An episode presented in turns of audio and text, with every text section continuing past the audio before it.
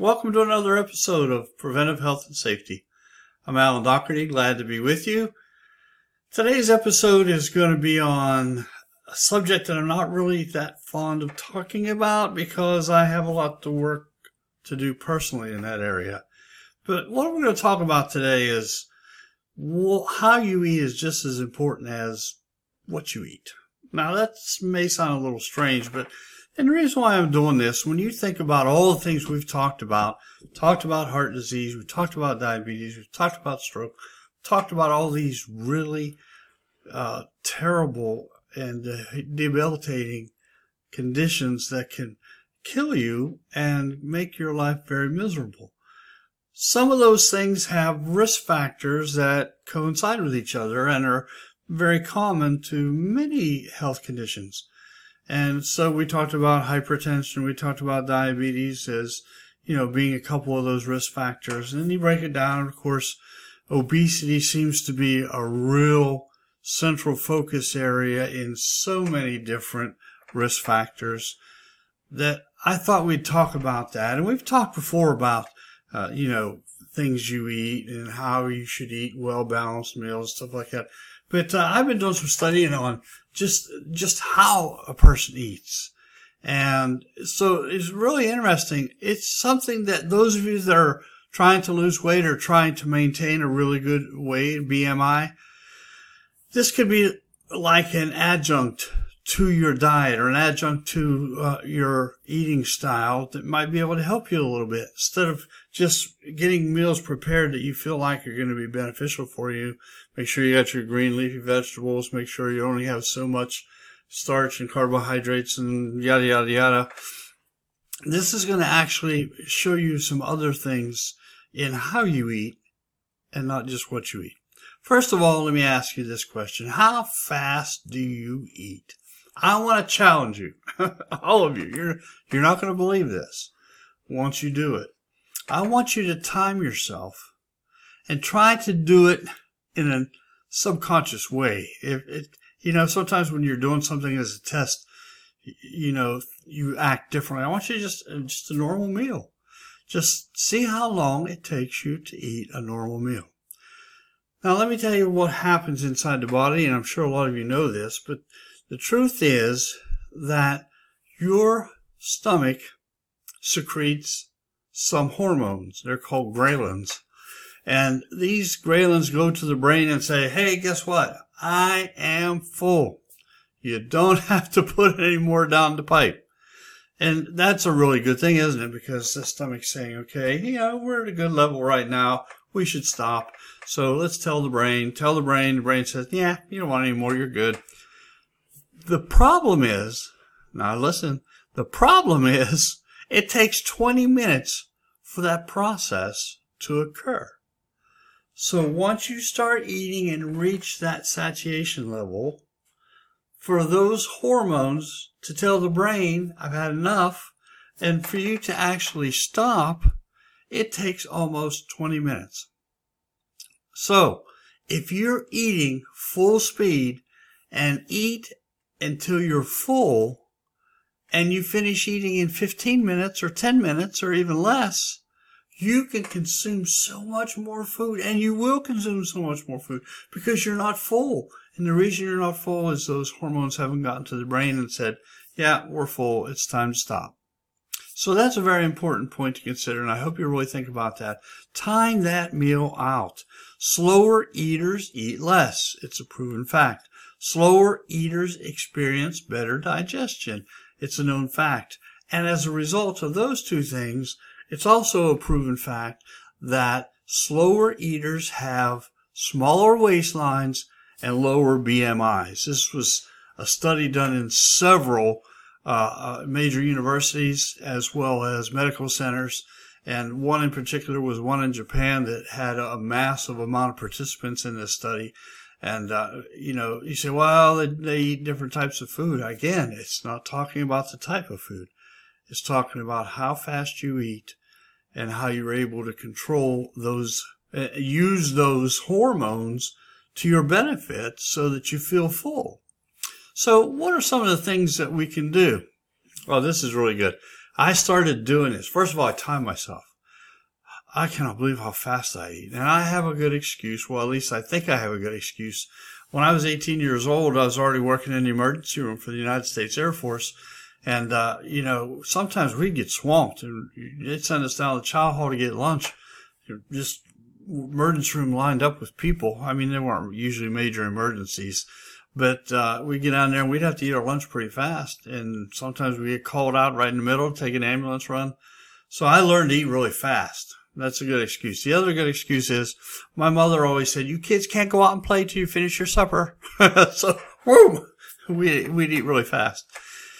But the truth is there are several ways that you can help yourself not eat so fast. Number one, time yourself, okay? Just to see how that is and, and start off saying, okay, here's where I am. 20 minutes is what I want to get to. And I'm not saying start off and say, that's it. I want to eat a 20 minute meal today.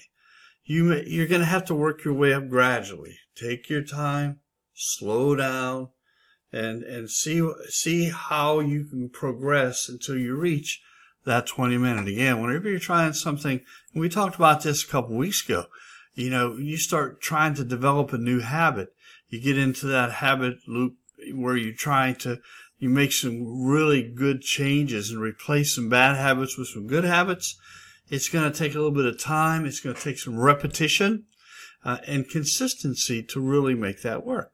So you maybe start off a little bit lower on the, the side. You say, oh, well, it took me seven minutes. Well, today it took me 10. Well, that, hey, you increased three minutes. And then next week it's 15, next week 18, and soon you find yourself at 20. Now, what are some of the things you can do to help yourself reach that 20 minute goal? Well, here's one thing. Put your utensil down several times during a meal. I never even noticed that. Sometimes I eat a whole meal and I never put my fork down. I just hold it. I may, I may, you know, I'm not saying I just steady shovel it in, but I am saying that I very seldom put it down. I, I just keep it in my hand and chew a little bit, and then when I'm ready, take another bite, so on and so forth. And if you watch yourself, you might find that same thing. But they've shown that if you take time and just set your fork down, or, or whatever utensil you're eating with, and just sit there for a minute, chew your food, be a little bit more deliberate in the way you're eating. Maybe if you're eating with someone, uh, start a little conversation. I'm not saying you have to you know, interrupt their eating and say, let's have a big discussion on this. Put your fork down. We're not going to eat another bite till we get to this house. I don't mean that. But what I'm saying is just take your time. Put your fork down several times during the meal and you're going to find out it will slow down your eating. Not only that, it's really good to every once in a while, and, and I don't, you know, most people have a drink with their meal, but try to, when you're, especially when you're first starting out and trying to develop these habits, take a sip of water every three or four bites. So you have now, you know, watch how this works together. You take three or four bites of food, put your fork down, pick up your water, take a drink of water, put your water back down, and then you can resume eating. If you'll do that, you're going to see how it's going to prolong the time it takes for you to consume your meal. And it's going to help so much more and help you be able to get into the habit of spending a little more time eating, giving that meal that 20 minutes, allowing those enzymes or those hormones to come up and tell your brain you're full, and you're going to see uh, some weight loss, and you're going to see some really good, consistent eating patterns. You know, fast eaters are also, uh, uh as a way of warning, fast eaters are more likely to develop what we call metabolic syndrome.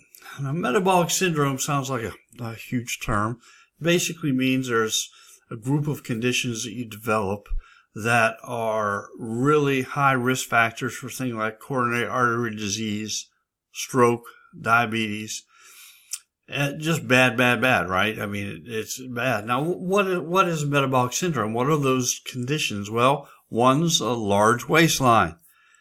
There have been studies, and it has been proven that one of the worst places you can have fat is around your midwaist. You know, it, it's just really hard, and it's part of the metabolic syndrome. You have that, you're, you're on your way to developing that higher risk for those conditions we mentioned.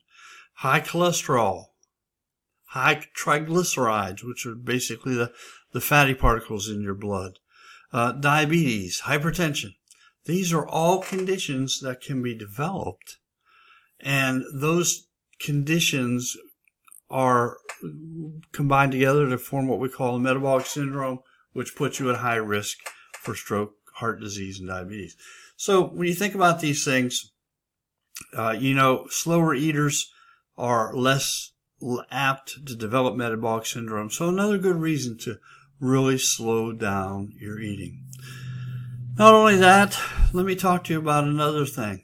Uh, it's called the Brain Gut Association. Actually, Harvard's done a lot of major studies on on digestion, on eating, on nutrition, and things like that. And uh, so they have some really good material out on what they call the brain gut connection. There is a huge connection between the brain and the gut. So when your brain is experiencing certain things, it sends messages to the gut. And when your gut's experiencing things, for example, if you have an upset stomach, what does your gut do? It sends those messages to your head and says, Hey, I really am, I don't want anything to eat. I'm just not feeling that good. So guess what? It happens that, that then you won't eat because you're, you're that, of that connection. Same thing the other, the other direction. You know, your mind is there and it is really, really subjective to the senses and it smells something really good. It sees something really good, sends messages to the gut. And the next thing you know, you're hungry. You want something to eat. On the other side of that, a lot of times when you have some emotional issues going on, you have some anxiety, you have some stress, what happens to your stomach? You get that knot in your stomach, you get that tenseness, you get that feeling of anxiety. So I guess what I'm trying to say is that whenever you're eating, you shouldn't do it in the midst of troubled time or a time of stress or a time of anxiety. Here's what we're used to a lot we go to work and we come home, change clothes, sit down and eat. Now that might not always be the best option.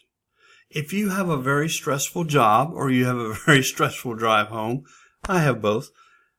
When you get home, that might not be the best time for you to eat because you have those, those emotions and that anxiety and that stress and it can cause problems in the gut and it can hinder good digestion.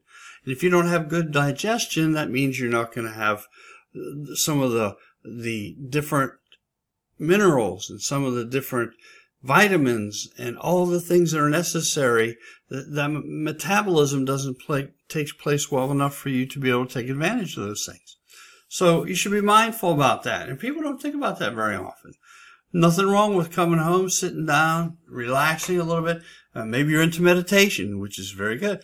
Maybe you just want to spend some time with the kids and spend some time with the wife. And it just, just kind of regroup, refresh, get work out of your mind, get that traffic out of your mind, and then sit down and eat. Should never have a tense mealtime. If you're having some issues or some disagreements or some things are going on in the family, and you know the tension's really high. You ever you ever had a meal like that? You sit down and you know you get the mashed potatoes and slam them on the plate, and you know that'll show her. Uh, and you, when you eat a meal like that, you're you're doing yourself more harm than good. Okay, take care of it. You know what they they say? Never go to bed angry. Let me say this: don't eat a meal angry. Don't eat a meal stressed. Don't eat a meal when you're in emotional turmoil. Make sure you have a decent surrounding. Put some nice music on. Uh, burn some incense. Get some candles going with some really good smell. I mean, trying to get your mind at a place of ease so that that brain gut syndrome is going to, or that brain connection is going to help you have, digest that meal a lot better. Then the timing of meals is also important. We live at such a wacky paced lifestyle. I mean, we have all kind of things going on. Many of us are, are just so used to just running and grabbing whatever we want to eat whenever we can. Okay. So obviously that's not the best way to do things. And, and by the way, I'm not just talking about being overweight here. I'm talking about really making sure you're taking care of your body and you're not taking care of your body if you're just running around and slamming things in. It may make you feel important, like, oh, I don't have time to eat a good meal. I'm on the run all the time. I got meetings here and there, and you know, got to run to this board meeting and this advisory council. Well, that that's great, but you know, if you don't have good health, sooner or later you're going to regret all that time you spent doing that, giving it up for the job or the business or whatever, and then ruining your life. So take my word for it make sure you take time for yourself, especially during mealtime. We have what's called a circadian cycle. And uh, the circadian cycle regulates many things, but digestion is one of the more important things. And so it peaks at certain times, it's low at certain times, usually first thing in the morning. It, it starts to rise, and then about two o'clock in the afternoon, I believe it is, uh, it really starts to peak, and then it starts to decrescendo back down again. So, you know, when you eat things really heavy, and that's why we always talk about not eating so much at nighttime. It's not so much that, oh, it's nighttime, it's just going to stay there. that's not true. But during that circadian cycle where you have metabolism, it is going to be undigested and it's not going to be broken down by metabolism as quickly when your metabolism's real low at nighttime the circadian cycle is something that would be interesting for you to look up and just see how it really does affect digestion. So plan your meal times. One more thing. We talked about how to eat. We talked about how fast to eat. We talked about what to eat in the past. Now I let's talk about this, where to eat. Now I'm not going to talk about which restaurant you should go to or which restaurant you should avoid. Uh, truthfully, there will be a lot more restaurants that you should avoid than restaurants I can recommend you going to. And you know that as well as I do. Uh, the truth is, when we're talking about where to eat, listen to this. A good rule for people who snack and people who eat a lot uh, or feel like they overeat or they can't control how fast they eat, the good rule of thumb is always eat everything at the dinner table say, oh no, man, me and wifey, we hurry up and grab a plate and run in and plop on the couch and watch whatever. Well, that might be cozy and it might be nice, but it's not good for you. You sit in there, you get relaxed, you're going to have a tendency, number one, to eat more. And number two, you're not going to be able to really regulate and you're not going to even think about regulating how fast you're eating. It has been a proven fact that people who follow this process lose weight and they're able to keep that weight off because it's not just a crash diet, it's actually a lifestyle change. I was told this by my physician years ago. I said, you know, here's my problem. I just snack. I graze. I'm like a cow. I just graze all day long. You know, I'll walk past something. Hmm, I'll take a bite of that, take a cracker, take a chip, take a cookie. You know, I don't have those things in my house anymore, thankfully. But uh, if I did, that's what I would be doing. And so, you know, I sit down in the evening to, to maybe watch TV for a few minutes or do something. And, uh, and there I'll just get a, a bowl of something or some snacks and snack away. And she said this, she said, next time you feel like you want to have a snack, no problem. Go out to the kitchen table and have your snack. You know, I did that one night and it just wasn't fun. Who wants to eat popcorn at the kitchen table? It just doesn't work. But it did really curb my desire to have snacks. It's amazing how that works. So think about that for a minute. If, if you're a snacker or you're a grazer like I am, just try that. Eat all your meals at the kitchen table. You're going to find that you're gonna you're gonna curb that down a little bit, and you're not going to be eating quite as much as you usually do. Again, this is I feel really important because the the things that we eat, the nourishment we receive, this all really is one of the foundational things for good health, and, and we know that, and that's why our country is so unhealthy because we eat so terribly, to put it mildly. I mean, really, the average diet of an average American just really reeks of risk factors. That's a good way to put it. And so to eat purposefully well means eating the right types of foods, taking your time and letting your food digest, letting your stomach tell your food or your, your brain that you're, you're finished eating and that you take time to digest it on a stomach that is in tune with your brain, stress free, anxiety free. And you're going to find out that you're going to have a lot better nutrition. Uh, you'll have a lot better time in life knowing that you're doing what you can do to keep yourself healthy. Thank you very much. I hope that you've enjoyed this. Now listen, if you've ever talked to somebody and say, man, I just can't lose weight or I wish I could do this. I wish I could do that. You know, you can get all the pills you want and order all the stuff online you want. But the truth is, it's going to always, always, always boil down to lifestyle changes. Lifestyle changes, creating new habits. And here are a few habits that can help. So tell them to listen to the podcast. And, uh, and I'm glad that you did. And I hope you got something out of it. And just remember, everything you do to help you is going to decrease and minimize risk to help you live a better and longer life. Thanks for joining.